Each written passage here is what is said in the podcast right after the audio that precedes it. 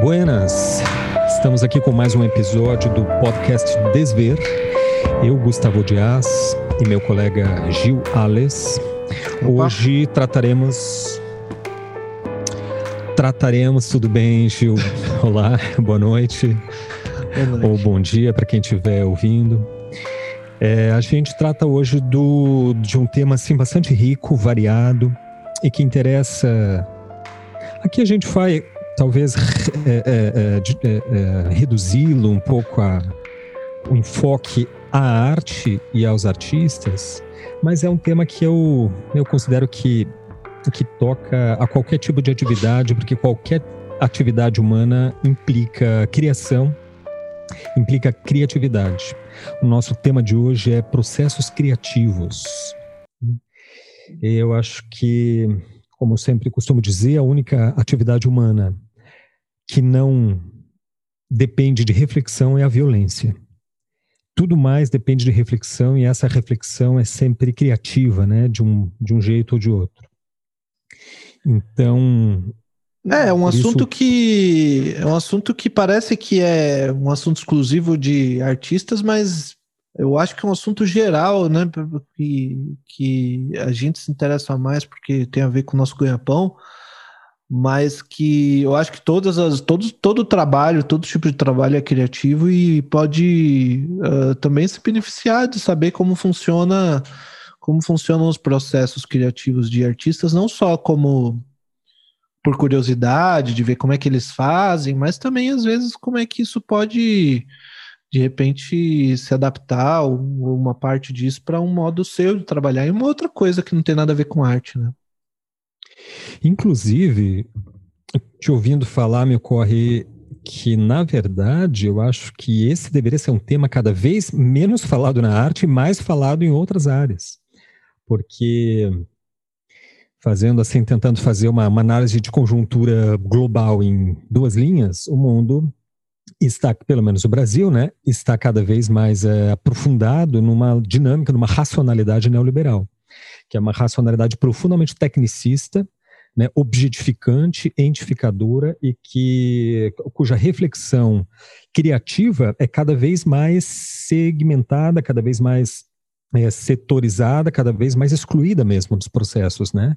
O lance hoje é gerência, gestão e etc, etc, onde os processos criativos viram um apêndice para melhorar a gestão, para potencializar lucro, para agregar valor ao produto e etc, né? Nas é, artes e que, e que mesmo e que mesmo para as empresas é, é algo também assim que eles que faz falta, né? A inovação. Eu não acho que inovação é um assunto exclusivo do, do, dos processos neoliberais. Eu acho até muito pelo contrário. Eu acho que tem muito menos inovação quanto mais neoliberal é o modelo mas eu acho que uma sociedade quanto mais libertária, mais inovadora ela é. Justamente por isso, porque com, com quando as pessoas trabalham de, uh, com a possibilidade, tendo uh, os meios para trabalhar livremente, tendo uh, podendo colocar em prática suas ideias, suas descobertas, os problemas que elas querem resolver no mundo, Aí é que a inovação acontece, né? Então, nas empresas, eles acabam tendo que forçar isso, fazer uma oficina, fazer um curso, dar um jeito das pessoas serem mais criativas. Dinâmicas porque de o... grupo. Isso, o RH faz lá alguma coisa para ver se o pessoal sai do lugar, do seu lugar da zona de conforto. É, né? místicas. Isso, mas. É porque as empresas são instituições, elas é, cada vez mais delimitam, departamentalizam, digamos assim, né? As funções, as pessoas, então tudo fica pautado, tudo tem. Como é que se diz aqueles é, é, scripts, né? Uhum. De como falar, como agir, o que, que não fazer, o que, que como não agir, metas e etc. Então, os processos criativos, é, acho que é um tema cada vez mais assim deveria ser, né? É, cultivado e falado, e por isso a gente hoje vai abordar aqui. Para contextualizar um pouco, acho que é bom trazer essa figura histórica muito importante para os processos criativos que a gente conhece hoje, que é o Paul Valéry. Valéry é um escritor francês do século XIX, é, poeta, foi um poeta assim muito prestigiado na França. No período do, da Segunda Guerra, ele meio que assim na década de 40 foi quase que eleito poeta oficial da França. É, e ele tem uma membro da Academia Francesa de Letras, né, o que não é pouca coisa. E ele tem uma, uma característica muito interessante que ele foi convidado em 1837 a dar aulas no famoso Collège de France. Collège de France, onde deu aula Foucault, Lacan e etc., né? Um dos mais tradicionais centros de estudo da Europa, do mundo e a, que, que existe até hoje, enfim. E em 37, ele deu então um curso que ele chamou de lições de poética. Né? Pela primeira vez, claro, essa, essa palavra existe, é, digamos assim, na, no meio da, do, do, do, pensamento literalmente há mais de dois mil anos. Né? A gente conhece a palavra já desde Aristóteles, cuja, cujo livro Poéticas, que eu vou falar logo mais, é muito importante para para se entender e contextualizar o próprio pensamento do Valéry. Mas o que o Valéry faz é, é ressignificar o conceito de poética. Inclusive, ele o faz em contraposição ao conceito tradicional da palavra poética, né, que até então era, era um tema, é, é, um conceito comum, né, um significado comum. Ele altera esse sentido e cria essa disciplina que hoje é absolutamente difundida, especialmente no Brasil, em cursos de pós-graduação de poéticas visuais. É daí que vem esse, essa, esse, esse termo, né, poéticas visuais, e que são, assim, seria uma disciplina que bastante complexa, iniciada lá com Valéry, que cada vez se complexifica e, e aumenta o seu escopo, mas que é de fundamental interesse para o artista, porque é justamente aquela parte é, do, do estudo, assim, epistemológica, que vai tratar dos processos de criação de como se dá os trabalhos, quer dizer, para, para além das temáticas, para além da técnica, é o como operacionaliza-se esses dois campos, né? É, porque é um campo muito, é um, é um, terreno muito assim movediço, quase que às vezes abstrato, né? Os processos de criação é, são normalmente intuitivos dos artistas, como, como disciplinais, como pautar isso né, de forma a constituir uma disciplina. Esse era a, o desafio do Paul Valéry. Esses, essas lições de poética foram publicadas, eu tenho aqui uma edição bastante recente da Einé Editora, que é uma editora que eu aconselho muito, inclusive, é Ainé, né? A-Y-I-N-E, se vocês tiverem interesse, entrem no site. Eles publicaram agora em 2018, uma 2020, perdão, de novo as lições de poética numa versão assim atualizada, inclusive com texto inédito é, do do Valéry. E nessas lições de poética ele ele tenta ali circunscrever o que seria o tema poéticas, né? É, essa sua ressignificação, essa sua versão do, do tema poéticas, e ao mesmo tempo criar uma certa metodologia para que ele funcionasse como disciplina, então, no Collège de France, né? Isso a partir de 1837. Então a gente tem a sorte de ter essas lições que o Valéry deu, né? Quase que que foram quase que taquigrafadas, né? O que a gente lê é exatamente a aula que ele deu lá no Colégio de France, que normalmente eram trans, aulas transcritas, né? Como o Michel Foucault tem também a, as transcrições. Bom, é, pois é, é, a gente talvez é, é, é, seria legal situar rapidamente o Aristóteles, Gil, para uhum. ficar completo. Sim, sim. É, é porque a obra poética do Aristóteles, caso alguém já não a conheça, acho que esse episódio do, do podcast já vai servir para isso, né? A dar a conhecer uhum. esse trabalho, porque o Aristóteles é, evidentemente, o maior pensador da antiguidade, isso é um, um dado, né? Marx considerava Aristóteles o maior pensador da antiguidade, isso é, um, é muito significativo. E o, o, o Aristóteles, não era, ele não era só um filósofo, embora for, seja assim conhecido, o Aristóteles estudou todas as áreas de conhecimento até então disponíveis e criou outras tantas. Então, assim, ele é considerado um dos maiores biólogos já existentes. Ele estudou anatomia, ele realizou dissecações no caso de macacos, porque não era proibida a dissecação humana na Grécia. E estudou assim aritmética, filosofia, artes e etc. Né? Constituiu uma biblioteca excepcional e o primeiro centro de pesquisa de ciência aplicada, que era, que era o chamado de liceu. E aos alunos desse liceu ele preparava algumas aulas, algumas lições, dentre as quais uma lição que ele chamou poética. E dessa poética nos sobrou um trecho, um pequeno um fragmento do livro, que é onde ele basicamente trata da construção da dramaturgia, né, da, do teatro épico. E isso serviu durante pelo menos dois mil anos como o grande manual de como se compor uma obra literária, digamos, da, da melhor maneira. Né? Isso ainda no conceito moderno de que há uma arte nobre, de que uma arte correta, uma arte bem feita, etc. Esse bem feito era segundo a pauta de Aristóteles, digamos assim. Então, é um livro interessante de ler porque ele vai descrevendo as categorias de poesia existente, vai descrevendo as, os momentos do, do, do, drama, da épica, né, como que ele deve acontecer, e, e, como que os personagens devem ser colocados, o que, como que deve ser o herói, que tipo de herói, quais as características do herói. Ou seja, ele vai circunscrevendo, assim como é uma espécie de, uma, de é literalmente um manual, né, do que de como se compor é, uma, digamos, uma boa obra de arte, né, segundo o próprio Aristóteles.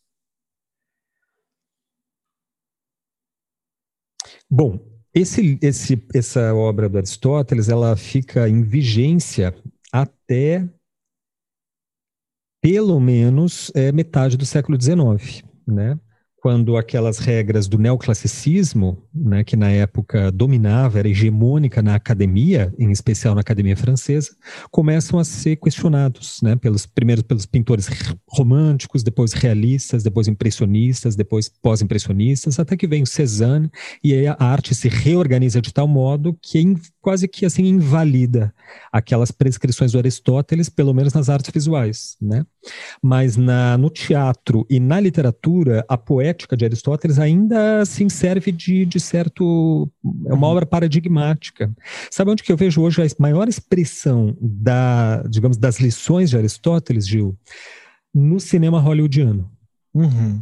Impressionante. Você pega aqueles filmes de ação, blockbusters, né? Que tem um herói, que ele que é sempre norte-americano, curiosamente. É sempre assim, a construção do mito do herói, segundo Aristóteles, já que já disse isso, como esse herói ele tem um lado humano, ao mesmo tempo que um lado meio sobre-humano, como tem um desafio que ele precisa superar, como esse herói é trágico, né? No final ele morre, segundo Aristóteles. Hollywood não consegue fazer essa concessão, é, é, é, resistir a essa concessão e, e, sempre deixa vivo o mocinho, né? Mas é, no mais ela segue assim todo a trajetória de Aristóteles porque funciona, né? Um dos conceitos, o Aristóteles tinha dois conceitos fundamentais que vai ser importante para a gente situar aqui os processos poéticos, que é um, ele acreditava que a arte era tecne, ou seja, era técnica, uhum. a arte era mimesis e a arte produzia catarse, esses te termos são meio estranhos, né? Porque todos são assim, é, soam como grego, mas em resumo é simples, é fácil de entender, e daí eu concluo essa minha primeira intervenção. É que assim, a arte como técnica quer dizer que ela não era mais como até então seu mestre Platão e os mestres de Platão, Sócrates, acreditavam, a arte não é uma inspiração divina. Até então se imaginava isso, né? Que o, que o poeta, que o artista era inspirado pelas musas. Até então, hoje. Tinha, até hoje, né? Até hoje, que isso. Quantas vezes, Gustavo, eu mostrei um, eu mostrei um trabalho para alguém, fiquei, sei lá, dois meses, três meses fazendo um desenho, aquele, aquele desenho que eu olhei assim, olha, ficou bem feito, deu trabalho pra caramba. Aí o cara chega e fala, nossa, como você tem talento. Eu falo, meu amigo, o tempo isso que eu é gastei dom. nisso daqui, é, isso é dom. Eu falo, meu amigo, olha, eu fico ofendido. Eu, eu, eu falo, meu amigo, o tempo que eu gastei nesse negócio aqui. Se você vê, se você me visse lá na primeira aula de desenho, o nível do negócio que eu fazia para eu chegar nesse ponto que eu tô aqui foi, olha, litros de suor. E, e, e aí você chega e fala que eu tenho talento, ah, me poupe. Tem talento nenhum, não. Aqui é trabalho, é muito trabalho. Para você ver como é difícil se livrar desse mito, né, do talento, do dom e etc, porque ele nasce aí, na Grécia, quer dizer, tem dois uhum. mil anos e dois mil quinhentos anos de, de, de, de entronizamento, na, de enraizamento na cultura, né? Mas o Aristóteles já muda essa perspectiva, assumindo que não é uma inspiração divina, mas uma técnica. Portanto, a arte vai depender de domínio técnico. Uhum. Se depende de domínio técnico, faz sentido escrever um manual de como fazer literatura né? Uhum. É, ele vai reforçar a ideia de mimesis, só que a mimesis, que mimesis é, é, é, é representação, né, no sentido genérico, assim, caso alguém fora do, do, cópia, do domínio das cópia artes da, esteja... No sentido mais simples, cópia do, da imagem, né? Isso, exatamente. Aí que vem representação o... ainda é uma ainda não é uma palavra fácil de entender, né? É, exato, né? Mimesis, ó, você pensa em semelhança, em, em, em, em mímica, né? É, é, é, essa dublagem, essa réplica, né? essa cópia. Esse... Só que para Aristóteles a mimesis tinha uma, uma, uma, ele deu assim uma definição um pouco mais específica que era a mimesis era uma encenação, uma representação das ações reais humanas. Então ele tira a arte de um estatuto que até então era vigente na Grécia, que era assim tinha uma dimensão moralizante, que a arte deveria só representar um lado da, digamos, da existência humana, só o bom, o belo e etc. Se a partir de se Aristóteles concebia a mimesis como encenação das ações humanas, portanto, estava incluída também a tragédia, a comédia, o, o, os vícios, né, as perversões humanas, não apenas a virtude. Então é, uma, é um conceito de representação um pouco mais abrangente, que também vigorou durante dois milênios ou mais. E, por fim, ele acreditava na catarse. Catarse é um fenômeno que, segundo Aristóteles, você, a partir do momento que você vê uma representação na qual você se identifica, você, e aquilo te comove, aquilo te toca de alguma forma, ela tem um efeito assim pur, pur, purgador, um efeito de, de purificação. Né? O Aristóteles era médico também, filho de médicos, então acredita-se que ele teria dado a esse conceito de catarse é, um sentido de cura de cura mesmo. Você vai no teatro, você assiste, você chora, se emociona, se identifica com o personagem e através dos sucessos e insucessos do herói, você mesmo se cura de, de, uhum. de problemáticas, digamos assim, é, psíquicas que você tenha, né, fora do teatro. Isso vigorou chegou... até o resto, inclusive. É, mas como método de cura mesmo, isso foi dar lá no, no método que que deu na psicanálise, né? O próprio Freud, no início do seu trabalho, em 1800, 1890, 1895, por ali, ele ainda trabalhava com um método catártico que envolvia um processo de hipnose, no qual a pessoa se colocava na situação traumática, estando na situação traumática, hipnotizada, ela revivia aquela situação e revivendo aquela situação de novo, ela conseguia dar uma resposta, né, agir de, um, de alguma determinada maneira ou de uma maneira diferente do que ela agiu quando aquela situação traumática aconteceu, e isso gerava esse efeito da catarse que tinha um efeito de cura, né? Depois o Freud foi Uh, se, se, porque ele não era muito bom nisso de, de, de, fazer hipnose, porque nem sempre dava certo, ele não conseguia, ele foi abandonando esse método e assim ele criou o, o método da, da psicanálise, né? Hum, pode crer, olha a importância né, da catarse. De fato, há, é, ela existe, é algo que é inegável. Né? A, a, o lugar da catarse dentro da arte é hoje questionado e etc. Mas que existe uma catarse, que há um fenômeno ali, existe. Né? É, até hoje existe uma linha da psicanálise que é o psicodrama, né, uhum. do qual o, o, nome principal é o Jacob Levi Moreno, né, e que faz isso. Ela encena mesmo, era, acho que surge na década de 70, se não me engano, assim uhum. assim como nos Estados Unidos, né? E, e a, a, a situação traumática do paciente, do clinicando, é encenada na frente dele. E ele revivendo aquilo, ele teria um, aquilo teria um efeito terapêutico, né? Sem linhas gerais, né, para falar da. Bom, é... mas o nosso caso aqui é o processo criativo, né? A poética de Aristóteles vigorou até pelo menos, vamos marcar aí um, uma, um, um, um limite, até Bertolt Brecht, que é esse poeta e grande dramaturgo alemão que inverte esse processo da catarse aristotélica, muda toda a, a, a, concepção, né, a ordem do processo de criação dramatúrgica, e aí, a partir daquilo ali, a arte já não é mais a mesma. Né? Aquilo muda tudo, enfim, depois vem a, as vanguardas modernistas que vão complexificar ainda mais né, o, os processos criativos, muito além daquela categorização sistemática da poética de Aristóteles.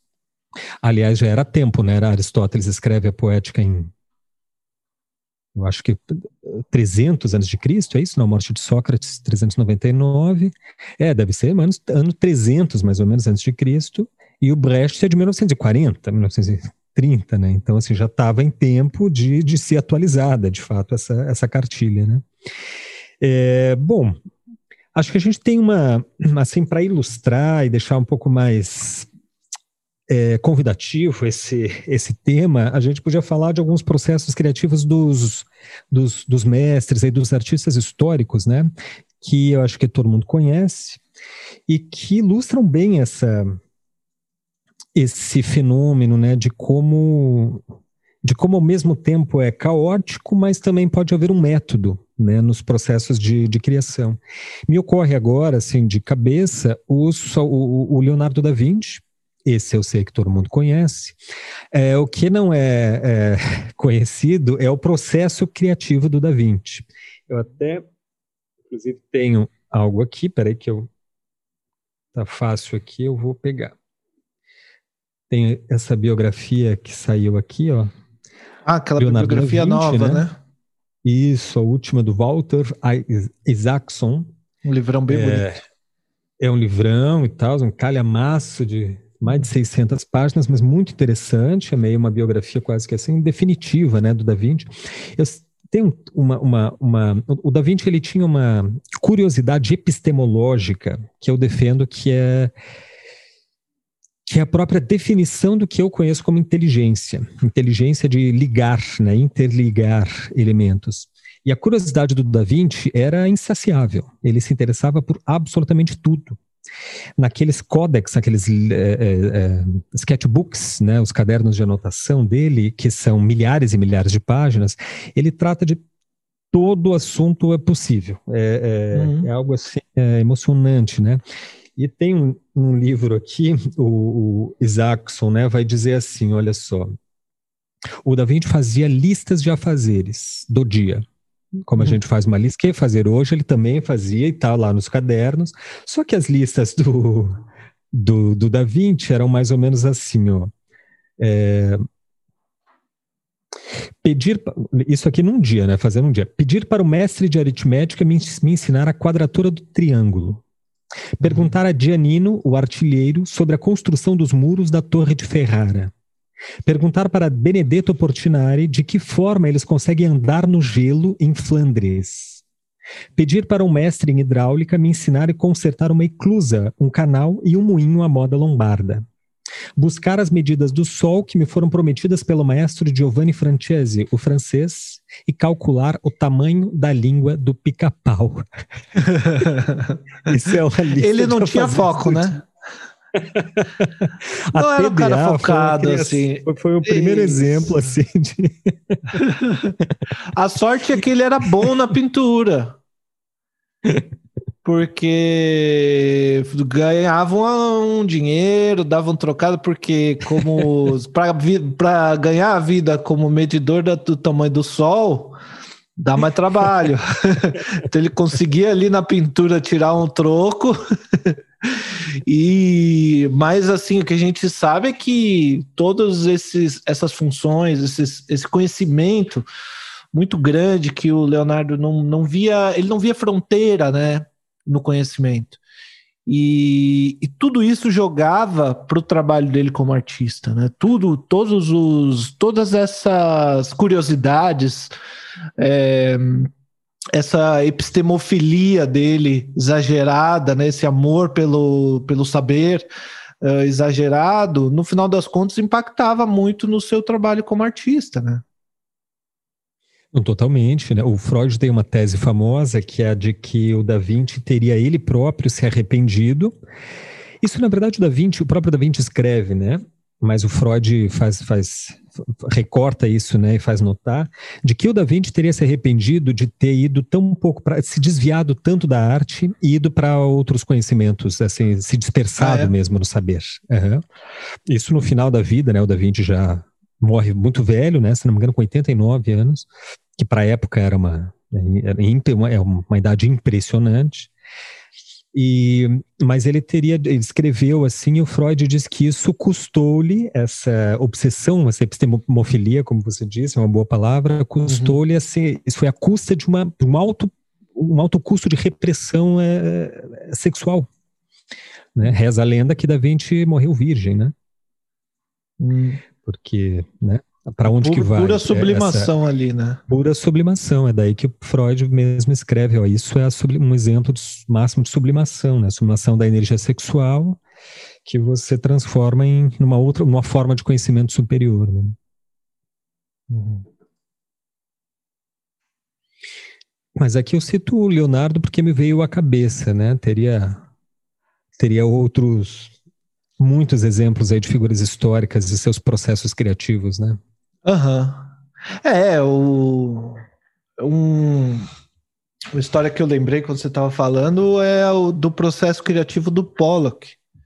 Uma vez uma uma professora estava contando para gente como que funcionava o dripping, né? Ele então pegava a tinta e colocava num potinho e aí pegava ali com o pincel o, a tela no chão, né? E e daí ele vai jogando aquela tinta ali e, e no, no, no, na tela ali no chão e tal, uma tela muito grande. Mas tem uma outra história de que o Pollock era, bebia muito, né? Era assim, um cachaceiro mesmo. Inveterado. Inveterado. E, e daí a professora olhou assim, falou de uma teoria, citou uma, mencionou uma teoria de que o Pollock, por fazer aquele trabalho gestual e e tão espontâneo, e, e que ele, ele, ele, ele, ele, ele pintava com inconsciente. Que pintava com. A gente gosta de psicanálise, eu olhei assim, eu olhei assim e falei, ó, oh, oh, professora, ele eu não sei, eu sabia que ele bebia, mas não sabia que bebia tanto ao ponto de, de pintar inconsciente. Só assim mas... mesmo para usar o inconsciente no caso do Pollock. Isso. Mas, assim, processos artísticos, um processo artístico que me interessa muito, e eu, eu, é até repetitivo falar, e é justamente falando de inconsciente, né?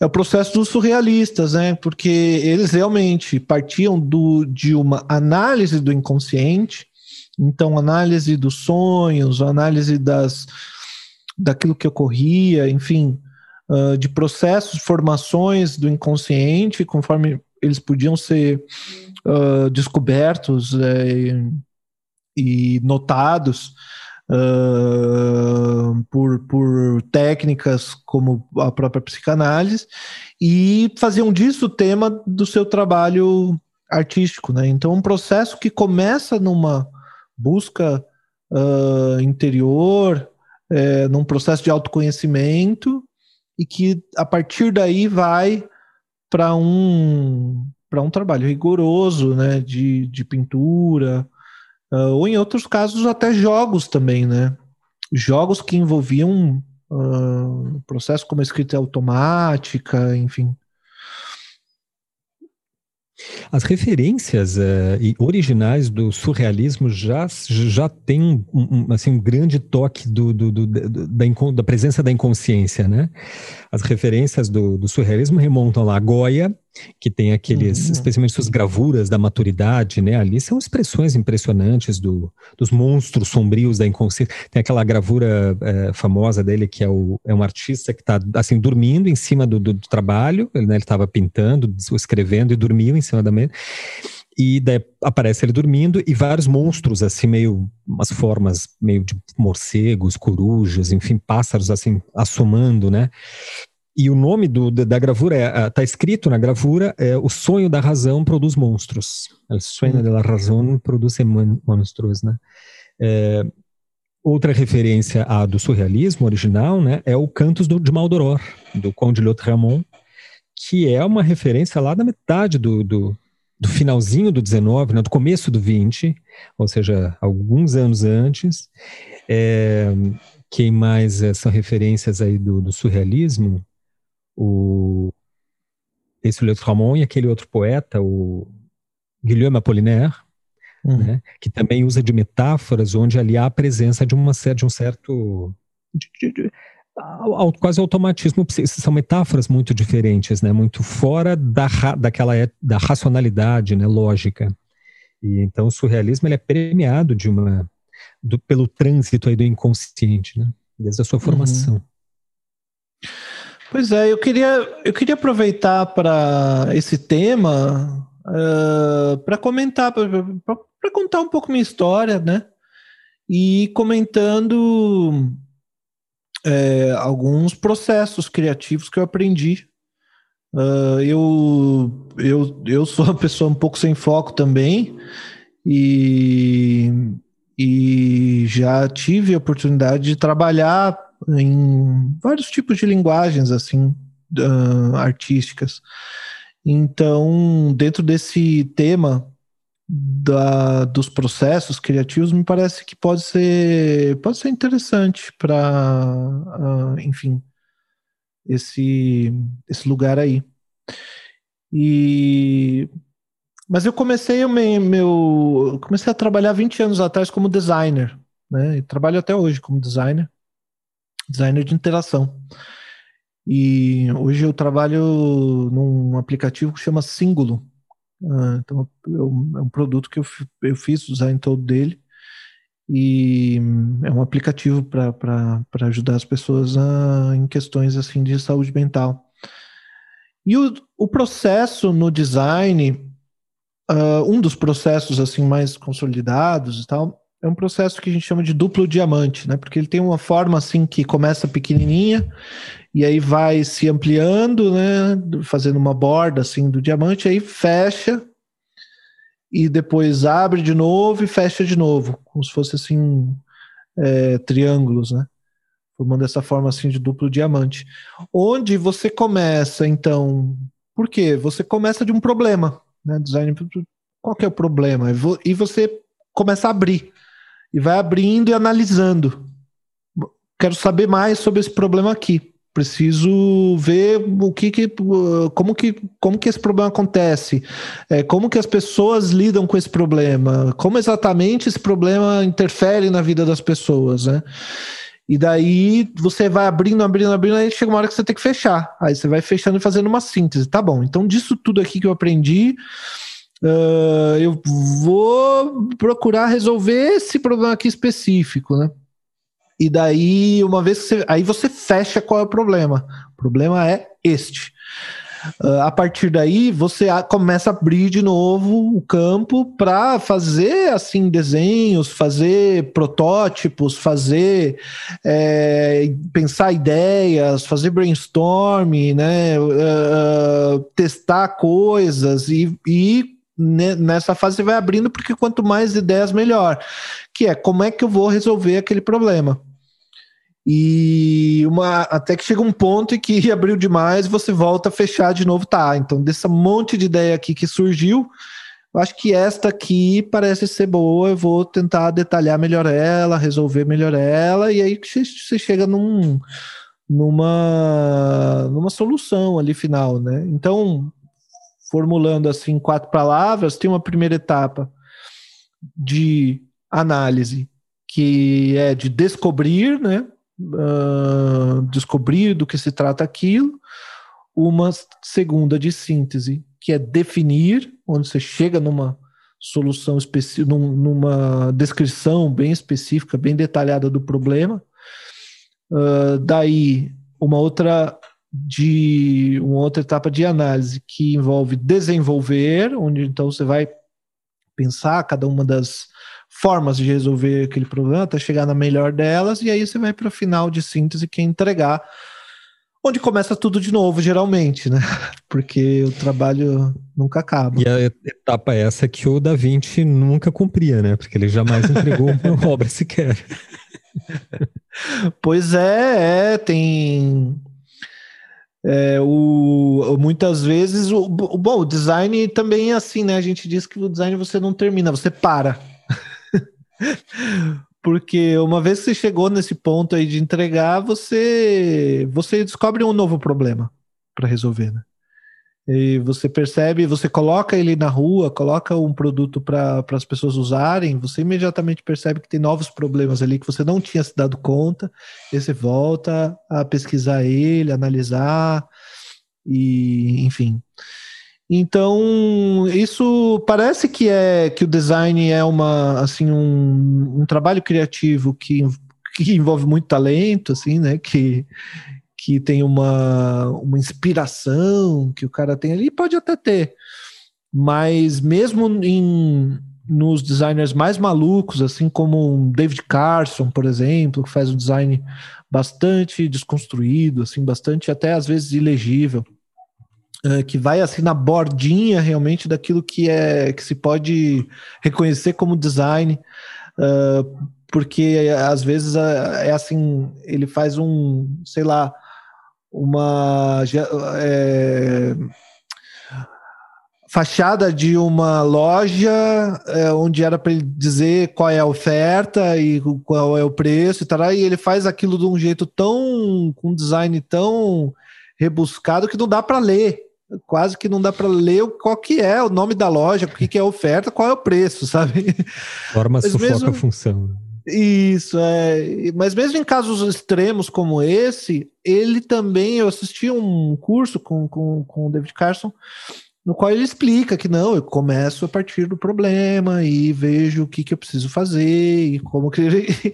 Enfim, chega uma hora que ele entrega algo, e o caso dele é um caso em que ele faz questão que tenha muita personalidade no trabalho, né? Então, e ele é contratado por causa dessa personalidade, né?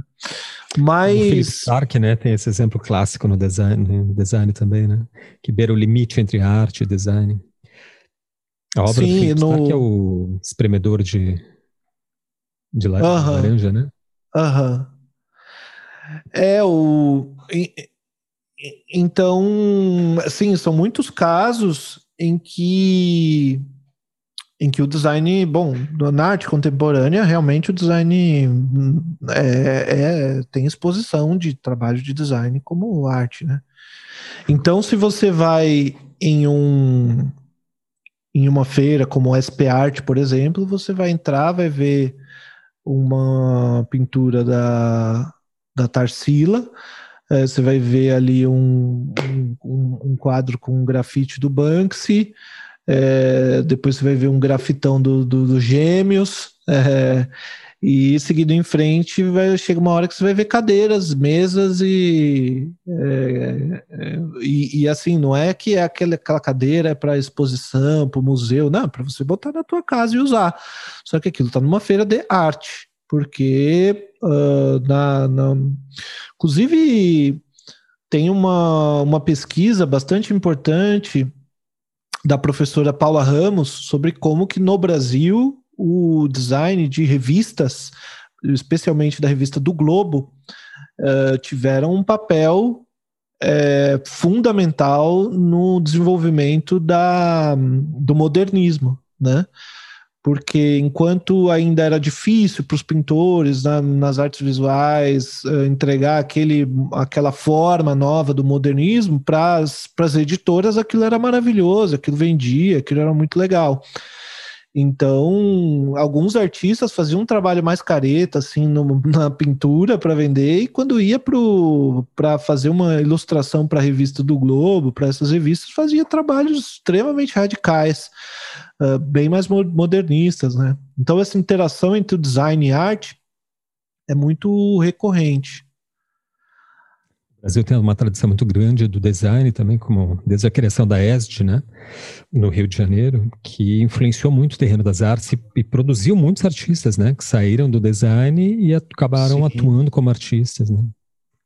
Assim como a arquitetura também, eu não entendo nada de arquitetura, mas a arquitetura também é um, uma profissão correlata do design, mas que também, imagina, a gente falar é, da arquitetura no Brasil é, é, reconhecida no mundo como arquitetura particular, ali pelo menos a dos anos 60, é muito reconhecida como trabalho de arte, né? assim como a Bauhaus. Né? Hum. Para falar ali na Bauhaus, é um momento no qual se esgarçou totalmente o, o esse essa, essa, esse lugar entre essa divisão entre design e arte, né? Para eles na Bauhaus, na Alemanha, uma, escola de, de, de, design e arte, né? Uh, fazer um bully era fazer arte e fazer e outra, fazer arte para vender barato para o trabalhador né? A Barros hoje, qualquer coisa que tem cheiro de Barros de longe é caríssimo. Você vai lá, sei lá, na Tokstok, você vê uma cadeirinha inspirada na Barros e é caríssimo, caríssimo. Ou uma cadeira própria, uma, uma cadeira Barcelona, uma poltrona Barcelona, por exemplo, uma poltrona que realmente foi né, projetada por alguém da Barros, você não compra por menos de 10 mil reais uma, uma cadeira. É, agora. Uma apropriação tristíssima, né? Porque na Bauhaus eram, os fundadores eram todos socialistas todos socialistas e, e, né, e é o pensamento. E, e, o objetivo deles era isso, né? Brasília foi, que foi feita por um socialista, né? né? Por um comunista ou por dois, é, tem essa, é, é, teve essa des, triste destinação, né? De, se, de sediar o Estado burguês, digamos assim, né?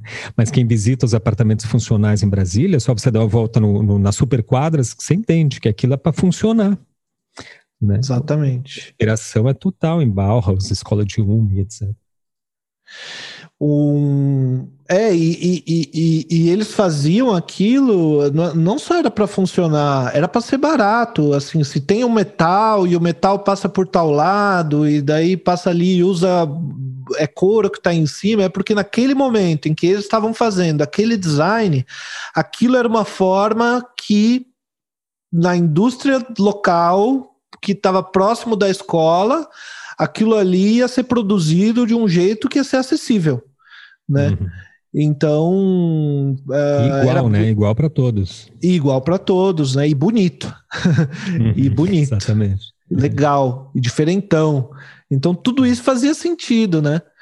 Uh, a gente tem um outro, uma outra referência para mim, o Dieter Rams, uh, é um designer da, de uma de uma marca de produtos assim que chama Brown, é, B-R-A-U-N. Uma marca que existe até hoje, que faz, enfim, produtos de, de uso de consumo, mas uh, ele tinha assim algumas ideias de processo de design que envolviam um, um, um trabalho que uh, deixasse que fosse uh, que deixasse espaço para a expressão do consumidor. Então, você não, não deixa muito a cara do designer aparecer, faz ele bem limpinho, uh, põe o um mínimo de, de, de, de, de tralha para embelezar e daí se o cara quiser meter ali um e deixa tá branco, tá tudo em branco no fundo, deixa branco, deixa branco, não mexe não. Se o cara quiser fazer um desenho ali atrás, se ele quer botar um adesivo, se ele quer personalizar, ele personaliza. E se ele vai botar na casa dele, aquilo não é um objeto que vai, sabe?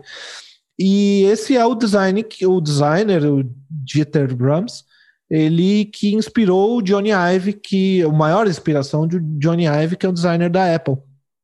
Uh, então, a inspiração toda do, do, do, desse design super minimalista, limpinho, da, da Apple vem daí, né? Desse designer que, e, e, e se você procurar na internet, Johnny Ive e Dieter Rams, você vai ver é, imagens incríveis de, de comparação de assim radinho de pilha do Dieter Rams e, e aí do lado o primeiro iPod e aí você olha igualzinho, mas assim igualzinho. é... Já entendemos de onde vem o processo de criação da, da Apple, né? Exatamente. O é, é control, Olha... chups contra o cuspe. Isso. Mas um outro trabalho que eu fiz foi no teatro. E no teatro eu trabalhei especificamente, trabalhei oito anos como, como ator, assim, profissional, era uma, uma, coisa que eu comecei como uma brincadeira, e fui até um ponto de chegar a ser um, um ator, assim, profissional num teatro de grupo bastante respeitado, que é a Companhia Antropofágica. E ali o processo já é, já é muito. Como é teatro de grupo, é um processo muito coletivo, né? Algo que eu não encontro na, nas artes visuais hoje, é muito difícil. E no teatro é essencial. É a, a, alma do negócio é essa coletividade, a alma e a dificuldade, né? Mas geralmente começa com um projeto ali, uh, e desse projeto tem uma, uma pesquisa, esse projeto define algum tema que vai ser pensado para o próximo trabalho. Então, teve, por exemplo, uma sequência que a gente fez que era sobre história do Brasil. Então, teve é, era uma, uma peça sobre Brasil colônia, um, uma, uma peça sobre uma segunda peça sobre Brasil Império, uma terceira sobre Brasil República. Então, cada uma, cada uma dessas peças, a gente pesquisou bastante da história, conversamos com, com, com, com por exemplo, Paulo Arantes, com Chico de Oliveira, que vieram lá para conversar com a gente, para fazer ali palestras para a gente com o público aberta para o público, mas para fazer palestras para a gente sobre esses como que funcionava e tal. Então pesquisa mesmo, pesquisa não chega a ser uma pesquisa acadêmica, mas é uma pesquisa profunda que acontece no teatro, para entender daquele tema. E a partir daí, no teatro de grupo, não acontece uma que um roteirista vai lá, escreve a peça, o ator decora e sai fazendo. Em vez disso, estando imbuídos desse tema, estando estudando muito esse tema, a gente começa a improvisar. Pode ser que o diretor proponha um improviso, proponha uma ideia, ou alguém tem alguma ideia e vai improvisando. E dessas improvisações, muita coisa é jogada fora. Muita, muita, muita coisa, muito legal, inclusive. Você olha e fala: Nossa, essa cena é muito legal, hein? É, mas nós vamos cortar. nós vamos cortar porque ela não funcionou, não encaixou bem, não, não, né? E aí você, muita ideia jogada fora. Isso faz parte do processo, né? E, ah, mas em algum momento. Segundo alguns, isso é o processo, né? Tem escritores é, que dizem. O, o, o, Gonçalo Tavares diz que escrever, na verdade, é, é editar. O trabalho da escrita é o trabalho de, é de cortar, né? Esse é o trabalho do escritor. Tirar Exatamente. aquilo que não. Só deixar aquilo que fica, né? Mas ali, só porque o processo tem um tempo, geralmente tem um tempo para entregar, chega um momento em que você tem que, é, assim como lá no processo do design, né? Você tem que entregar no final. Então você faz um roteiro, monta ali a peça e aí tem o processo de entrar em cartaz, que é um processo de repetir, né? Repetir aquela mesma coisa de um modo que toda vez que você faz de novo, ela tem a mesma vida. E aí que está um grande desafio né? E é um desafio do ator daí, né? Que a gente tem como processo o, um, tem muitas muitas noções, muitos conceitos, mas uma das mais importantes é o método das ações físicas do um grande é, pensador do trabalho de ator que foi o Stanislavski, um russo Stanislavski, depois foi para os Estados Unidos e todos os atores de Hollywood que você conhece seguem o método do Stanislavski arrisca de modo assim é, tradicional e permanece sendo até hoje a escola uh, mais importante assim uh, que permanece com esse método, né? Mas Você conhece o Meyer? Sim, sim. Meyer ele, foi tinha... ele foi influenciado por Stanislavski também, né? Mas no, na, na Alemanha daí. Sim, mas o enquanto o Stanislavski estava preocupado em como, uh, bem mais antigo também, né? Mas estava preocupado em como fazer um teatro que parecesse que tenha uma similitude é, muito boa. Então, assim, se eu Mimesis. sou um isso é mimesis, né? Então, assim, se eu sou um general do exército que acabei de sair de uma situação em que meu batalhão foi completamente destruído e eu tenho que passar uma fala, uma frase, passando esta situação, né? Então você tem que realmente parecer isso.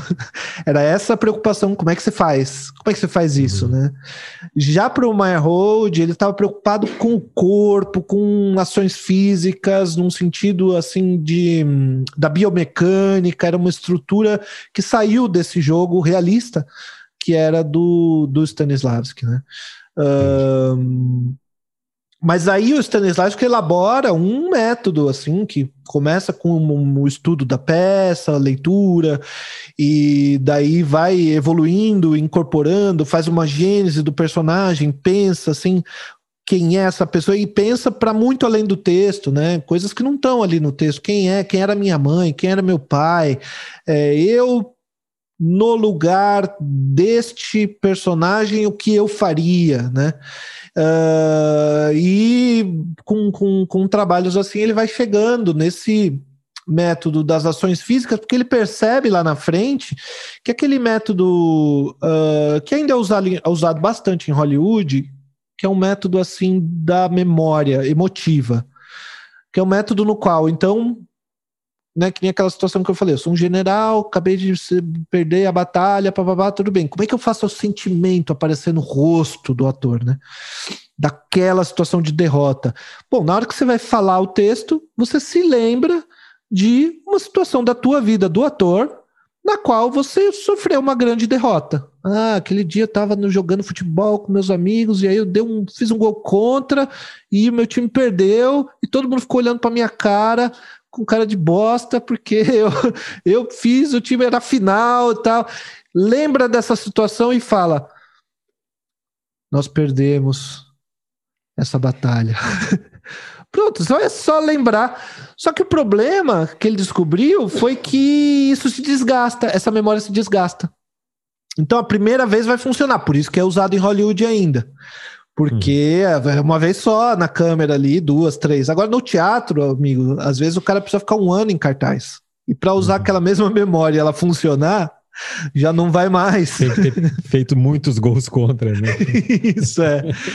Então ele chega nesse método das ações físicas, onde ele percebe de modo muito preciso que quando o ator chega numa forma, numa, numa forma de atuar aquela cena, ele percebe que depois que ele chegou naquela emoção, ele percebe que de repente, se ele simplesmente fazer a mesma partitura de ações físicas, a emoção vem.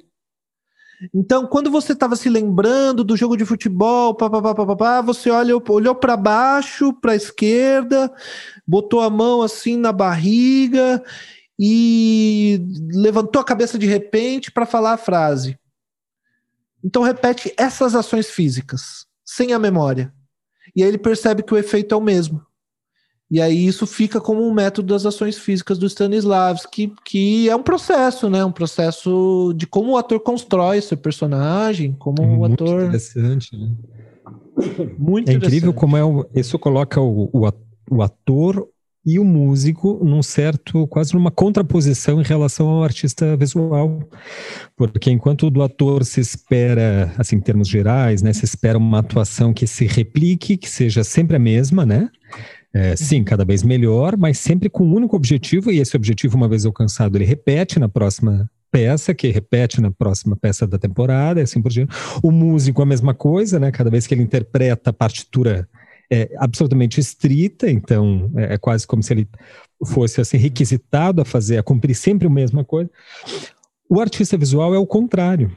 É. O escritor também, né? É, é, ele é instado a não se repetir, justamente. Quando ele começa a se repetir, isso é um problema. Quer dizer, uma, uma crise criativa ou é um blefe, né? O escritor, o poeta, a mesma coisa, né? Se ele é muito repetitivo, para o artista visual especificamente, ainda isso é mais forte, porque a missão dele é chegar a um estilo.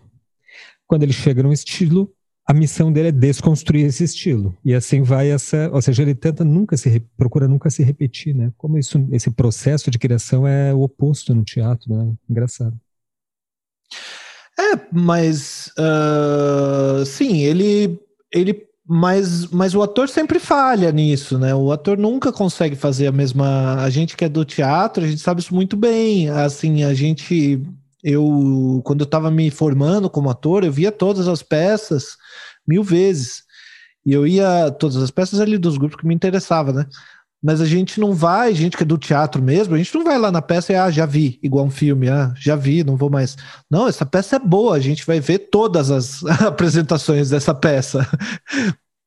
Quando eu teve, assim, é, é, algumas peças que eu me lembro que, que, que eu vi, assim, cinco, seis, dez vezes, assim. E aí a gente percebe que o ator ele não consegue repetir do mesmo jeito, mesmo um ator muito rigoroso, muito. Tem dia que você sai da peça e fala, hoje estava ruim, né? É, hoje estava ruim. E é a mesma peça com os mesmos atores, com o mesmo, a mesma luz, a mesma música, tudo igualzinho, o mesmo roteiro, tudo, mas é, hoje estava ruim. Aquele outro dia que foi bom. Porque cada vez, porque é outro. É, ninguém se banha duas vezes no mesmo rio, né? Você, numa, numa repetição, você é outro já, né? É já é que na... disse justamente a frase, acho que foi o Beckett, né? Errar, errar de novo, errar melhor. Uhum. Ele sempre vai errar, né? O objetivo, então, é errar melhor, pelo menos. Né? E, por outro lado, você mencionou da música. Eu tenho daí um, um trabalho com música e um trabalho com escrita criativa, né? Não, não vou chamar de literatura, mas escrita criativa é, no qual, na composição, meu pai, minha família toda é uma família de músicos, na verdade, né? E meu pai era regente de coral, enfim, toda a minha família é de músicos, então a, música é assim, uma coisa muito natural para mim. Eu sempre fiz composições, assim, mas no, nos últimos anos é que eu resolvi. Já, já tô fora do teatro, já. Olha, daqui a pouco vai fazer 10 anos que eu larguei o teatro. É, e, mas na música eu passei a estudar bastante processos de produção musical, composição. E o que me parece interessante, nesse caso, enquanto no design, no teatro parece ter uma certa organização, na música você tem, tem uma frase Uh, eu não me lembro quem que disse, era um, um pianista importante brasileiro, uh, que eu ouvi que ele diz assim que você só tem na composição, você só tem liberdade na primeira nota. Porque a segunda nota já está fazendo referência à primeira. Uhum. E tem que fazer algum sentido com a primeira. E a terceira tem que fazer sentido com a primeira e com a segunda, né? Pode então a tua liberdade no desenho também é similar, assim, você tem liberdade no primeiro traço. Primeiro risco, você se você está fazendo, sei lá, um, né, um, um retrato de alguém, o primeiro risco você pode fazer o que você quiser. Uhum. Todos os outros não. Mas na música, você pode, eu acho que começar por qualquer lugar. Você pode começar com uma letra, você pode começar com uma melodia que você acordou com ela na cabeça, você pode começar com uma harmonia, ali um conjunto de acordes, gostou daquele conjunto. Você pode começar com uma batida. A última música que eu uh, que eu produzi, é, para quem quiser procurar, pode procurar no YouTube ou no, no Spotify, Diáspora Interna. Essa música é uma música que eu comecei com o beat. Eu tava assim e tal, e aí eu comecei a tucatscutaga, tucatscutaga, tucatscutaga, tucatscutaga, tucatscutaga. Era exatamente isso. Eu gravei no celular esse beat, exatamente assim, que nem eu fiz aqui. Gravei isso, e aí a partir dali eu falei, ah, como é que eu faço esse beat aqui no computador? Quais instrumentos eu vou usar? Que acorde que fica legal com isso? E aí lá, depois de uma sequência de acordes e tal, tava funcionando, e aí eu fui, pensei uma melodia, não deu certo, pensei outra, até que eu cheguei numa melodia legal, e aí eu pedi para Flávia é, escrever uma letra, botou a letra, até que chegou. Mas pode começar por qualquer lugar, né? Já na escrita criativa, tem, para mim, como eu estou escrevendo um romance de, de ficção especulativa, né? É, é, como como que como a gente chama de ficção especulativa em vez de chamar de que se chamava antigamente ficção científica.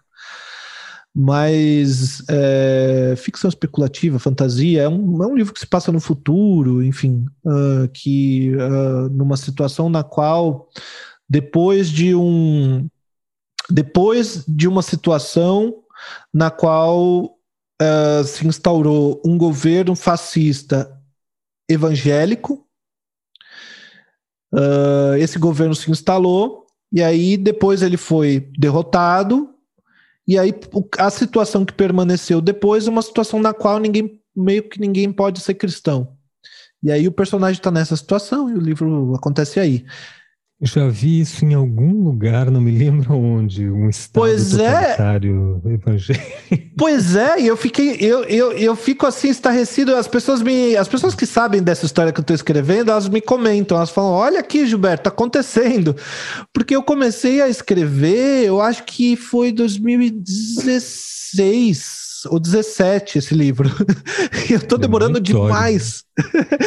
então, era era para mim uma situação ali que eu, que eu imaginei. Mas agora eu tô eu tenho que escrever logo antes que tenha que escrever um como livro de história, né? Mas na escrita criativa. Mas é difícil superar a realidade brasileira, viu? Pois é, então. Mas, por mais que use de fantasia e criatividade, no Brasil é difícil superar o que acontece na Sim. política. Mas o que me interessa nessa história é o dia depois, o dia depois da queda do regime totalitário, né? Caiu o regime. E agora? Como que é essa sociedade? É um exercício de imaginação política, assim. Que, enfim, é bem interessante, mas para mim, o único jeito que eu consigo escrever é com muito pensamento anterior à primeira letra. Antes da primeira letra do primeiro capítulo, eu fiquei dois anos trabalhando na estrutura. Só na estrutura. Qual é o tema? Qual é o. Como funciona esse mundo que eu estou criando? O que, que tem nele? Como que é os, os modos de produção ali dele? Porque é um outro mundo que eu estou inventando. Então, como é que as pessoas se relacionam? Como elas se transportam? Então, eu uso, eu pesquiso muito é, novas tecnologias. Então, assim, quando você está pensando no futuro, é muito simples. É, é, você pensa uma tecnologia que já existe mas que ainda não está distribuída. Então, hoje existe carro voador? Já existe. Já existe. Tem drones ali. Eu pesquisei, eu tenho uns 4 ou 5 aqui na minha pesquisa. 4 ou 5 carros voadores estão prontos. Só que ainda é protótipo, só existe para uma ou duas pessoas. Se imaginar isso para todo mundo, acabou. Está pronto teu futuro. Então, se você multiplica isso e vai olhando para é, para biologia, para, enfim, para todas as coisas que nos cercam no mundo, você dá para construir um mundo bem legal, assim, futurista, né? Mas, mas eu passei então um tempão pensando personagem por personagem, como que é, como que eles pensam, quais, como que é os, quais são os dramas deles internos, qual que é, como que é a vida deles, a história deles, de vida, é, e pensando uma estruturinha, assim, né? Uma, uma apresentação ali dos personagens, uma resposta Uh, daí uma situação já de conflito, onde eles precisam sair daquela situação que foi colocada e uma resolução. Depois que eu pensei a estrutura toda, eu comecei a escrever.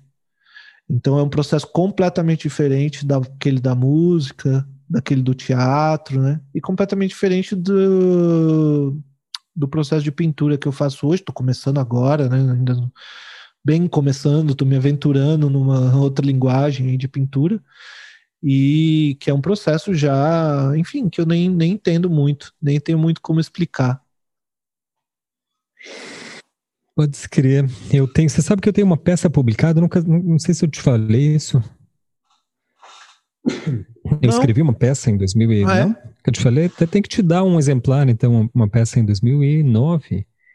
Aí ganhou um prêmio lá, foi publicada pela Fundação Cultural de Curitiba, que eu morava Legal. em Curitiba na época, né?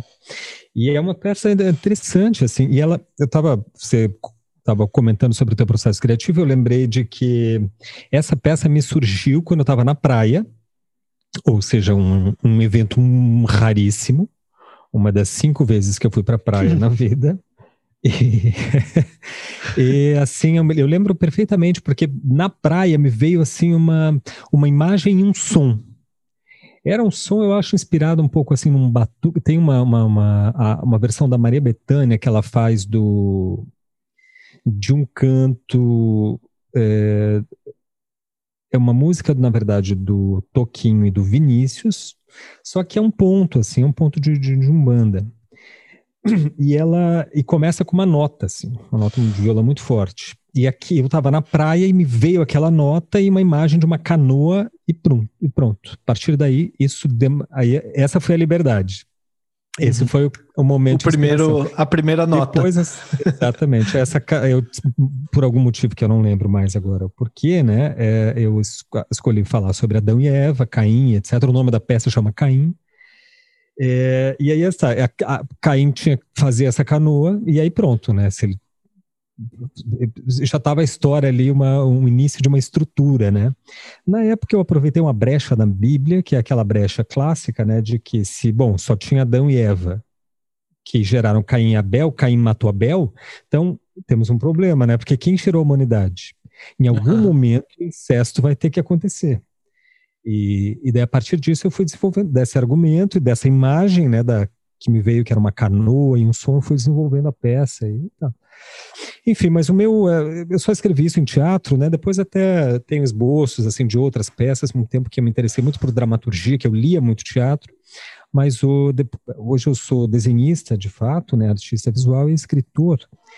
E eles têm a, tanto a produção plástica minha é muito diferente da produção na escrita. Eu a gente conversava aqui antes, né, Gil? Eu, eu não tenho assim uma eu não penso sobre isso, não penso sobre o meu processo, e eu acho que eu deixo eu deixo isso impensado. Então eu vou falar aqui meio de, de associação livre, né? Uhum. Justamente acho que para não ter, talvez eu não pense nisso para não fazer uma nenhum tipo de correr isso de fazer um, um, um, etapismo, né? Que depois eu, eu, eu venha a repetir, né? Que uhum. eu não quero criar um método que seja sempre igual. Mas se eu para pelo menos falar aqui, expressar aqui no, no podcast, na escrita acontece assim, eu tenho ao longo do dia reflexões, a gente está sempre refletindo, né? Todas as pessoas estão sempre refletindo, mas tem algumas reflexões que me parecem assim, é, que merecem, digamos, ter uma expressão, é, é ficar no tempo. Então eu anoto ou gravo no celular. Tenho assim muitos arquivos, inclusive essa semana perdi mais de 100 áudios no celular nossa. uma limpeza e foi tudo aquilo. nesses áudios é assim, é, às vezes é uma frase, às vezes é uma palavra, às vezes é um pensamento, um conceito, que depois, quando eu vou escrever, eu sento, pego isso e trans, vou ali transformando, né? Vou, vou desenvolvendo aquela, aquele fragmento ali e as, normalmente sai um poema e etc, né? Esse método dos fragmentos, é um método como processo, é, é como em outros lugares também, né? O, me, me, lembrou uma, uma história do guitarrista do Metallica, ele perdeu o celular e aí alguém encontrou o celular dele ab, abriu e tinha não sei quantos mil riffs de guitarra. Que é justamente o, o, a coisa pela qual ele é conhecido, de fazer bons riffs de guitarra. Mas assim, eu tinha milhares. Então aí, de novo, aquela história, né? Ah, nossa, o cara tem um talento para fazer riff. Não, amigo, tem mil riffs de, de, de guitarra ali que ele... Todo dia me ocorreu um riff aqui, ele vai lá, grava. Lá um dia ele cata um negócio, desenvolve, né? Mas você ia falando, é, a partir desses fragmentos... É que parece um talento, porque daí a pessoa tem uma inspiração, né? E ela teve várias inspirações. Só que até você ter aquele, aquele momento de inspiração, é que nem o famoso Eureka do Arquimedes, né? É, parece que a forma que, que, a história é contada, né, que ele entrou na banheira e se deu conta da, né, de, de um sistema para medir o peso do ouro e etc. Quando ele diz eureka, até ele chegar nesse eureka, foram muito tempo de trabalho, de elaboração mental, de raciocínio, de, né, daí chega um momento que aquilo faz um sentido, vira uma chave, e daí é o momento da eureka. Mas é, é isso que eu dizia, né? Eu vou refletindo e chega um momento que ele encontra, algumas reflexões encontram, digamos assim, um merecimento, eles merecem sair, merecem tomar uma forma literária e tal, que daí eu vou anotando ou gravando o que tiver mais perto, né? Eu tenho cadernos e cadernos e cadernos cheios de fragmentos assim, são às vezes uma frase, duas, às vezes um, três páginas, que estão ali. Tem uma ca... eu, na verdade, eu tenho uma caixa onde eu fui contar, tem 70 sketchbooks cheios de escrita. Nossa. Isso desde a adolescência, né, e tal. Muito provavelmente eu jamais vou abrir essa caixa e retranscrever tudo isso, até porque continuamente eu aqui em cima da, meu, da minha bancada eu tenho 70 outro 70 cadernos. 70 cadernos. 71, Nossa. que eu tenho um, um, aqui cheio, que eu, é no qual eu estou escrevendo agora, né? Uhum. Aí às vezes me dá na. Porque daí quando eu escrevo, eu tenho períodos assim que eu acordo e escrevo. Então fico às vezes duas, três, quatro horas escrevendo, né? E, e quando eu sento para escrever, eu já tenho muito material desses fragmentos. Hum. Né? Alguns já estão transcritos no computador, só um fragmento, alguns eu transcrevo, alguns eu ouço no celular que ficaram gravados. E a partir daqui, então, eu, eu não começo do zero. Quando eu sento para escrever, eu não estou no zero. Eu já tô no, já tenho assim uma série de, né? Eu tenho um arquivo aqui de no computador que deve ter mais umas cento e tantas páginas, chamada versos soltos, que são versos soltos. Então eu quando eu sento para escrever, eu abro aquele arquivo, né? Tenho ali um, um verso, vou, vou, selecionando os que me parecem mais interessantes e vou, vou vendo qual dali vai merecendo assim se, se transformar num poema completo, né? Numa, numa forma, tomar uma forma integral, consolidada. Eu escrevo basicamente assim, não tem muito segredo. No desenho é que é mais, na, na pintura, que é um pouco mais misterioso, inclusive para mim mesmo eu tenho uma coisa, um processo talvez um pouco semelhante, que é assim, eu tenho aqui no meu estúdio uma pasta muito grossa, assim, deve ter ali umas, uma centena de ideias, mais ou menos, já de esboços com ideias, né, com conceitos já prontos, né. É, prontos eu digo porque às vezes o, o meu desenho tem uma contraparte conceitual muito forte, então ali já está o conceito e o esboço.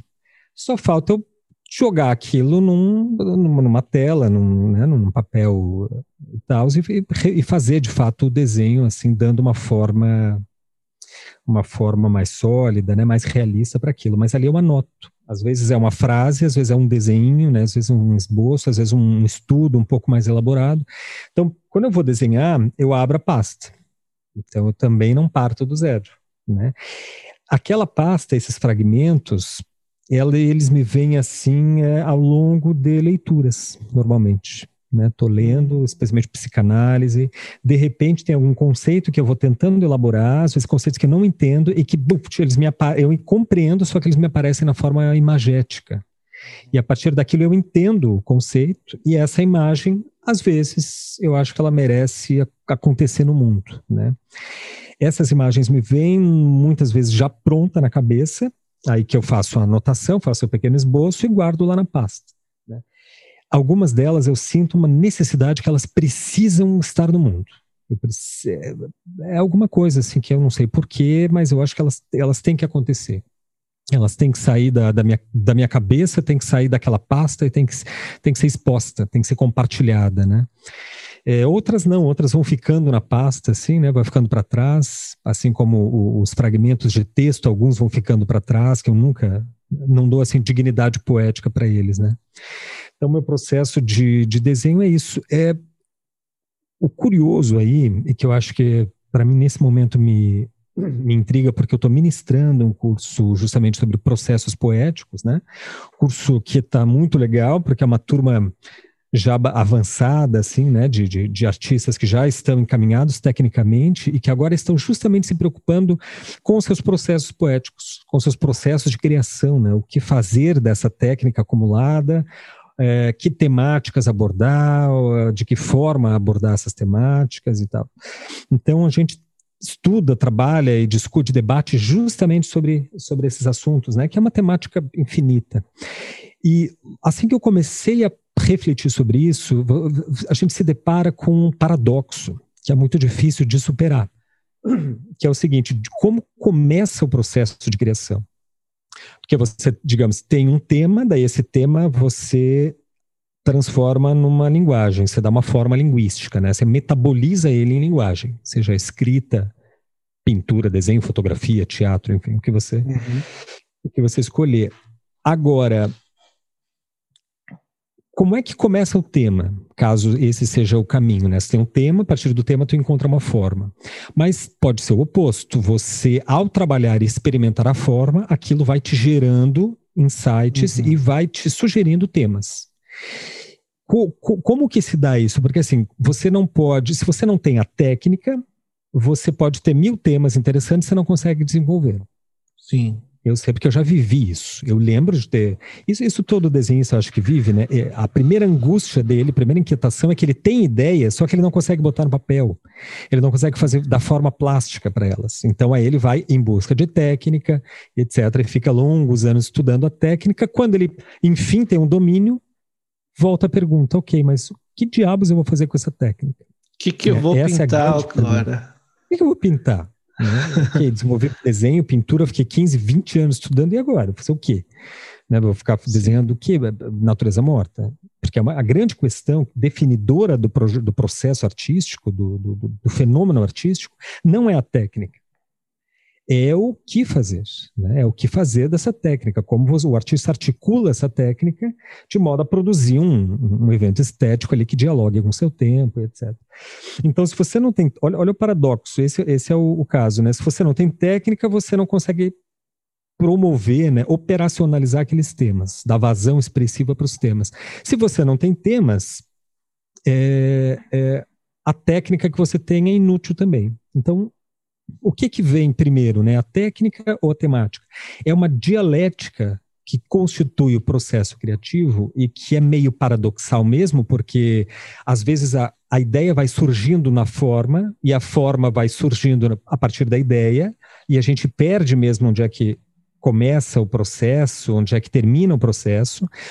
O fenômeno artístico não tem uma destinação determinada. Então é uma viagem, como diz na poesia do Antônio Machado, né, um caminho que se faz ao caminhar, porque a destinação do objeto artístico da obra é o público e a gente não sabe o que, que o público vai significar daquele trabalho. Então ela é um caminho para o, para o infinito, para, né, para possibilidades é, inéditas e é, imprevistas, imprevisíveis durante o processo. E, enfim, e eu acho que eu procuro nesse curso, né, através de reflexões, resolver esse paradoxo através da experiência visual, entendendo que o olhar artístico é um olhar que começa desde o momento que você abre os olhos. É uma, assim, todo olhar que você tem para o mundo um, é uma experiência visual. E se você compreende esse olhar para o mundo como uma experiência visual, coisa que a gente faz pouco, né? Uhum. Então você tem assim uma, um permanentemente um manancial infinito de temas que em algum momento você para, escolhe algum, aborda algum que te pareça mais interessante, porque e daí transforma aquilo, né, da, da, da forma plástica para aquilo, porque aí você supera assim essa essa, essa essa dicotomia entre a técnica e os temas, né? O desenho, a arte, o fazer artístico como experiência visual eu acho que é uma ideia assim que a gente inclusive já desenvolveu em outro podcast, né? E que eu acho que pode dar uma certa uma certa solução, digamos assim, para esse impasse criativo, do processo criativo. Sim, é. Até porque, como já a gente vê lá no Hegel,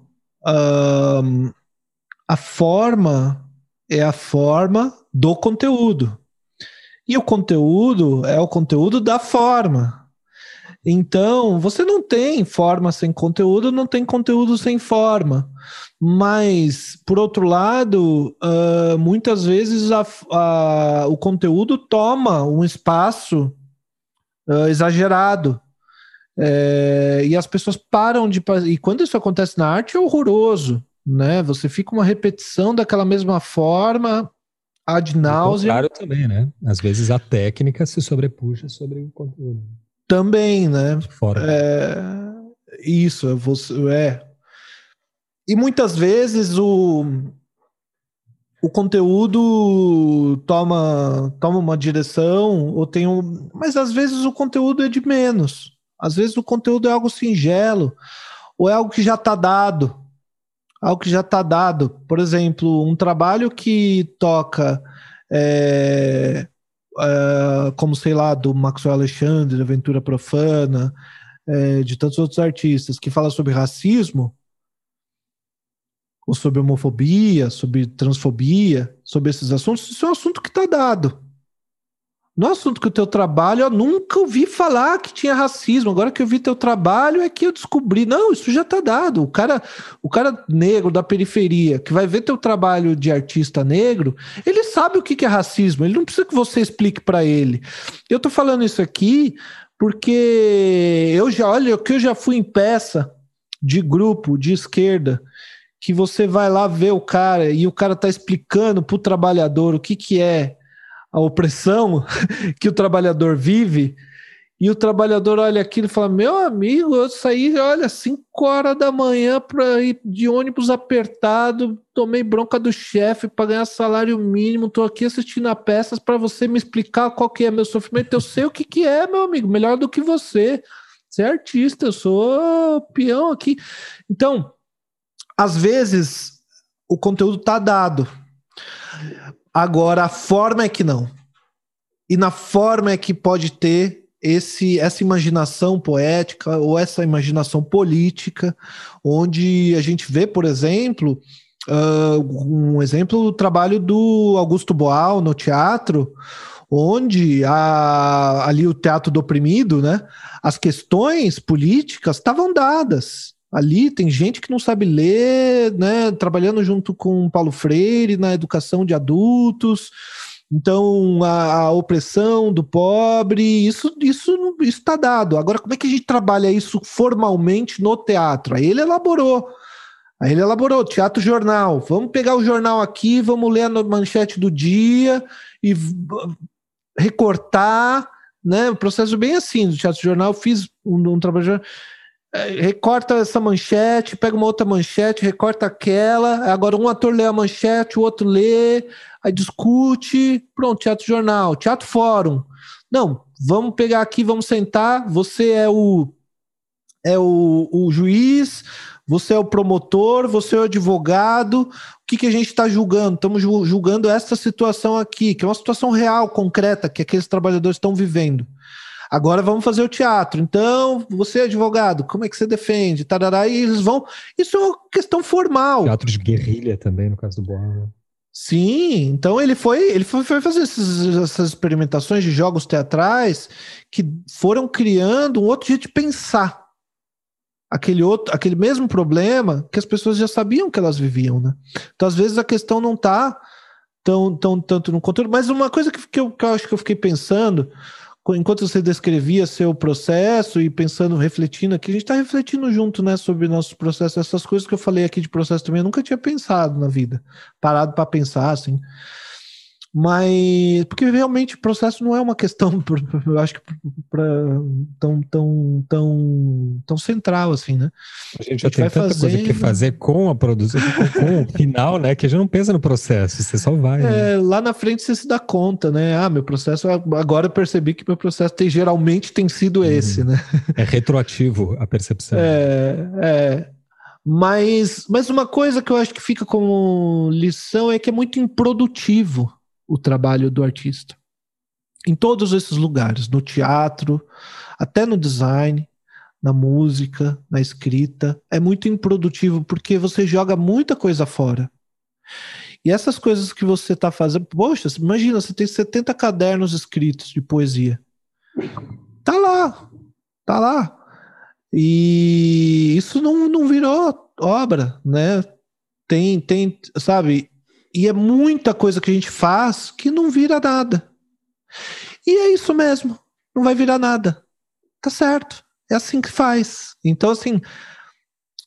O, por outro lado, a gente volta lá para o início da conversa, né? Que a gente estava falando sobre o neoliberalismo e como essa gestão, é, a gestão do trabalho efetivo, produtivo e, e, e massacra um pouco justamente a criatividade, né?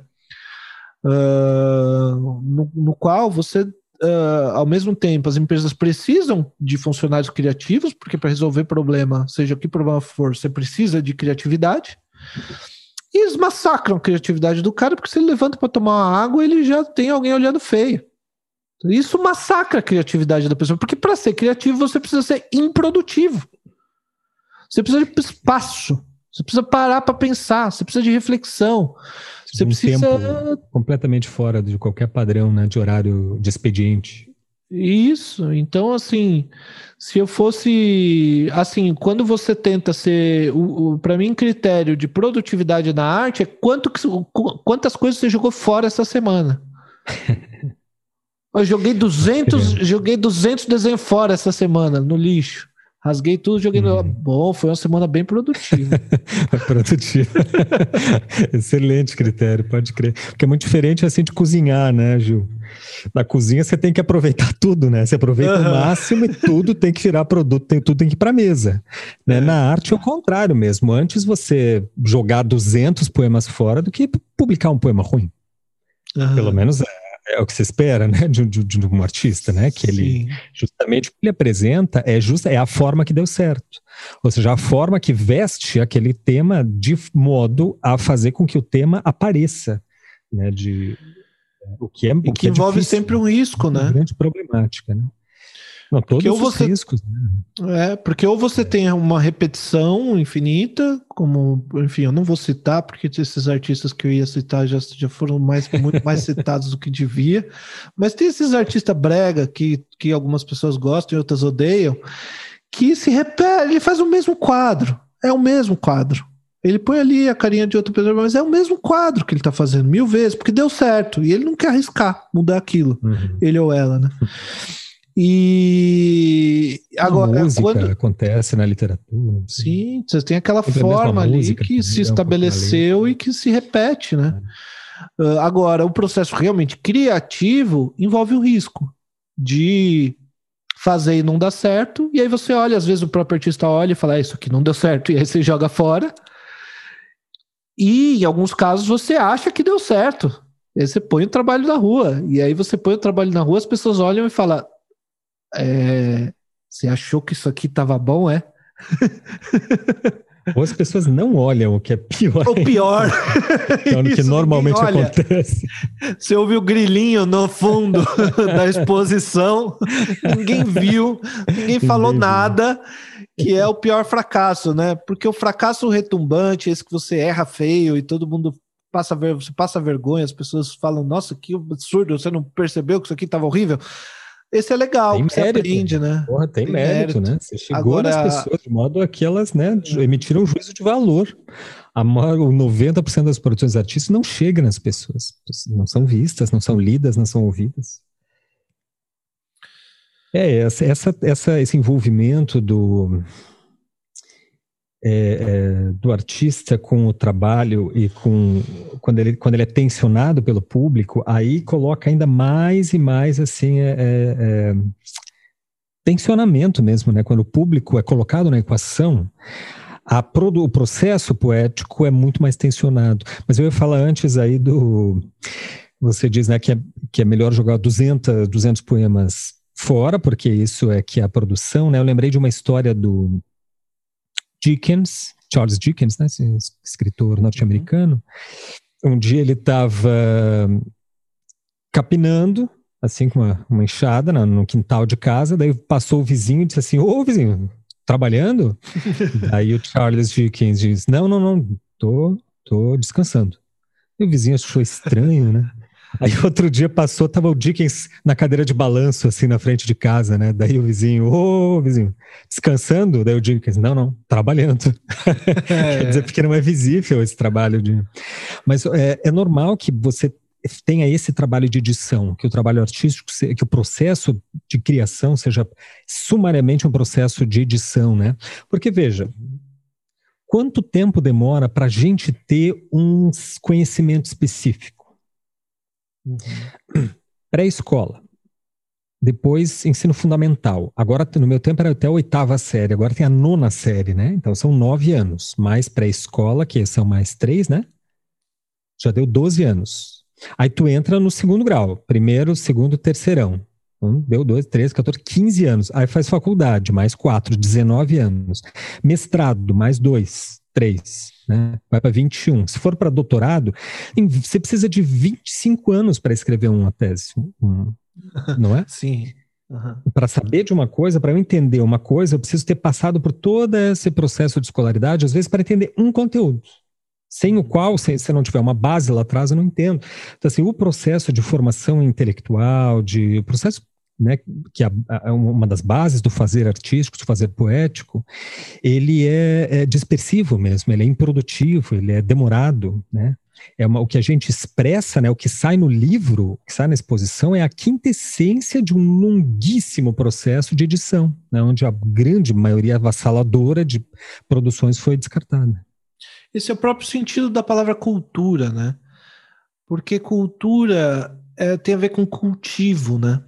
É aquele, aqueles mesmos conhecimentos que uma geração tinha e que a outra geração não tem, e que eles precisam ser cultivados de novo como outra plantação, que eles demoram, tem que regar, tem que cuidar, tem que preparar o solo, tem que, né?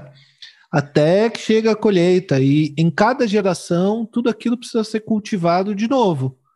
E de uhum. novo, de novo, e algumas coisas se perdem, se perdem para sempre, né? Línguas inteiras se perdem e já era. E é já era. Extremamente frágil. Eu costumo usar a imagem da corrida de revezamento, aquela que você passa o bastão, né? Uhum. A cultura, é, é, é, a arte, a tradição é um pouco isso, né? Uma geração aprende e passa para a seguinte. E assim, por exemplo, a gente conhece a poética de Aristóteles. Uhum. Porque faz 2.500 anos, quase, que isso vem sendo literalmente passado de geração em geração. Às vezes fica perdido por um tempo histórico, mas tá, tá, tá registrado, tá num livro que alguém achou lá num baú etc., né, num, num papiro enterrado. E daí aquilo passou o bastão de novo, como, como isso retomou a corrida de revezamento. Mas se um não passa o bastão, se uma geração não aprende ou não passa para frente, você matou ali 500 anos de, de é. evolução técnica. Tem um livro do, do Brecht, uma peça do Brecht, já que a gente estava falando de teatro, que é a Galileu, que é uma das mais incríveis do Brecht, eu acho, né? Que ele descreve uma cena muito específica, assim, mas é muito sacado, como tudo que o Brecht fazia, né? Que é o seguinte: é a vida de Galileu, Galileu, Galileu, Galilei, etc. E ele está passando e vê assim homens é, levantando um mastro é um mastro muito pesado, então precisa de muitos homens para né, puxar a corda para levantar aquilo ali.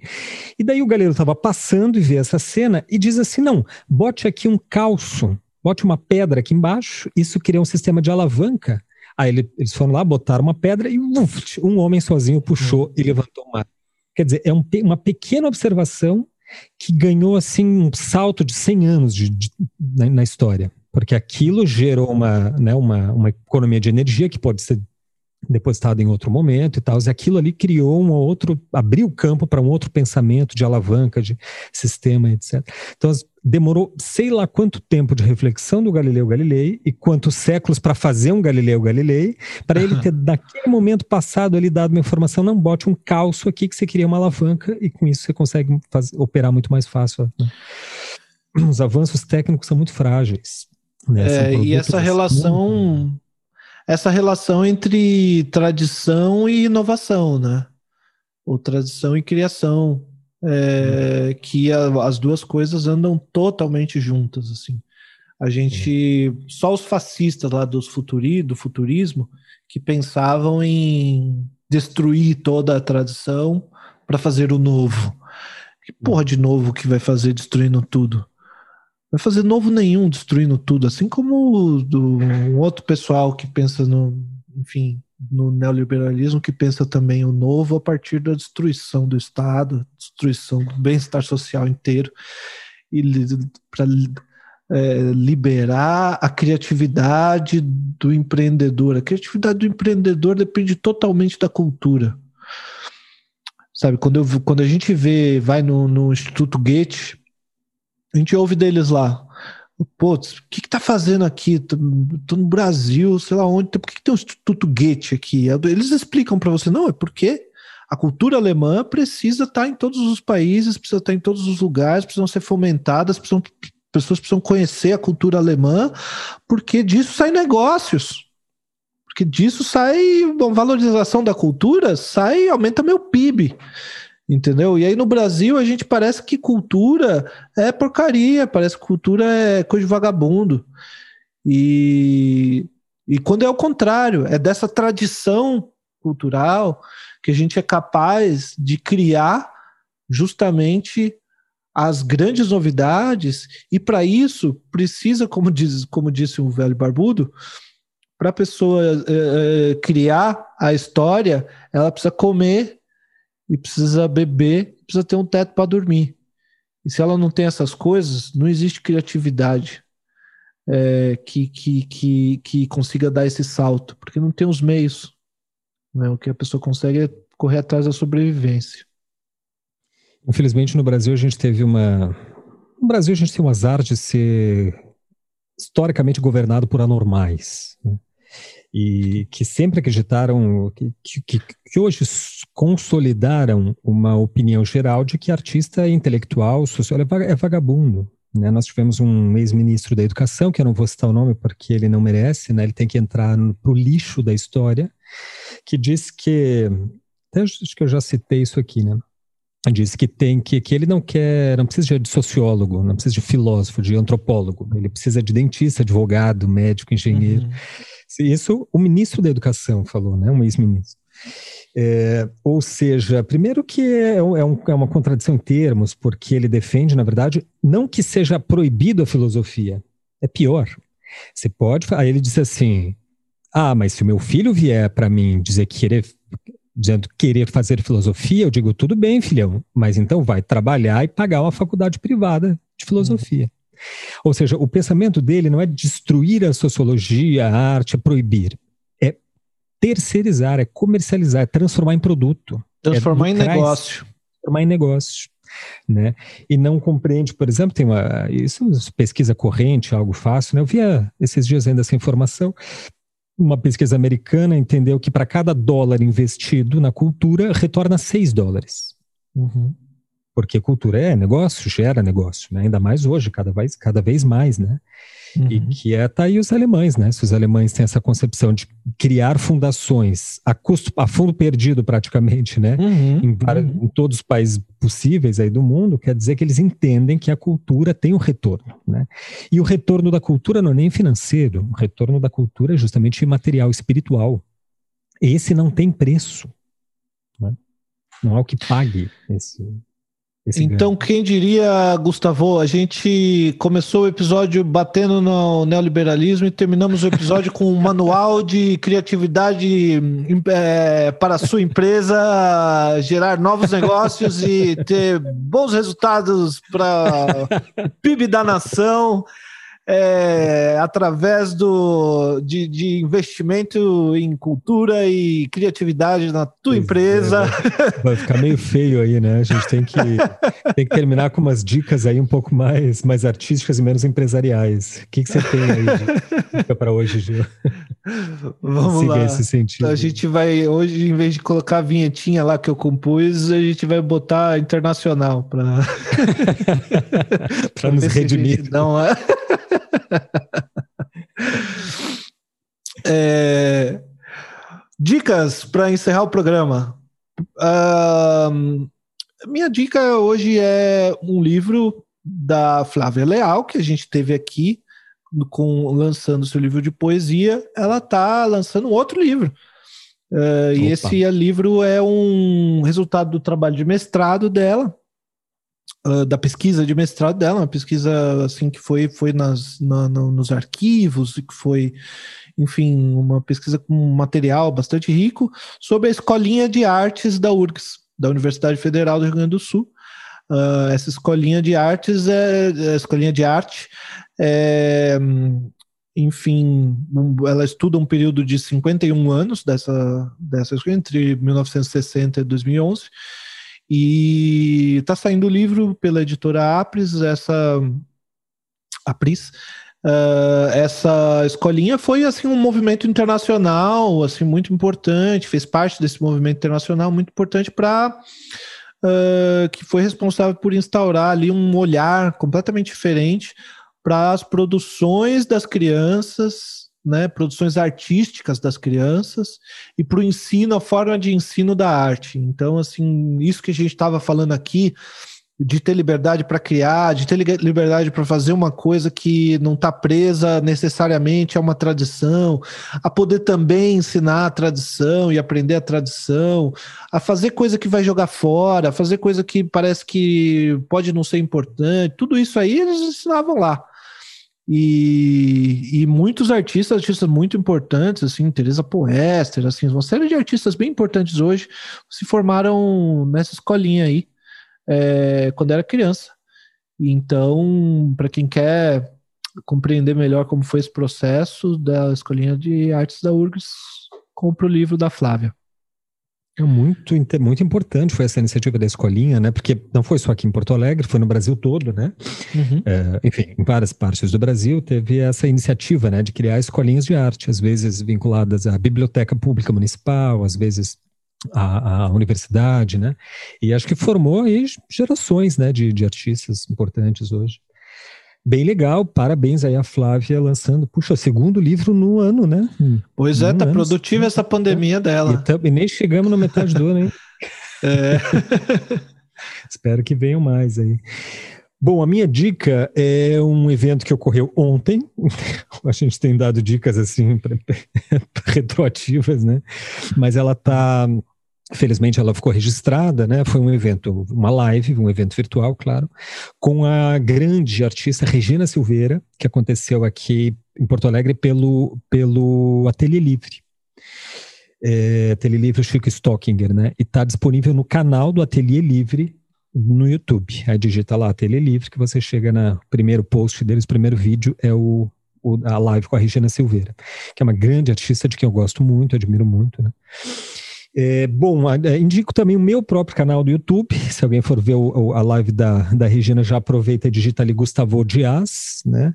Eu tenho subido a, aulas inteiras de, é, de orientações individuais, que eu gravo no Zoom, né? edito e subo lá, porque acho que são conteúdos que podem ajudar outros também. Essa semana ainda publiquei lá é, é, aula sobre realismo, impressionismo, sobre surrealismo também. Quem tiver interesse, vai lá e, e, assiste, curte, compartilha, quem quiser. E por fim, o meu curso Processos Poéticos, né? Ele já está em curso, mas no segundo semestre tem, já tem uma fila de espera, na verdade, para compor a turma do segundo semestre.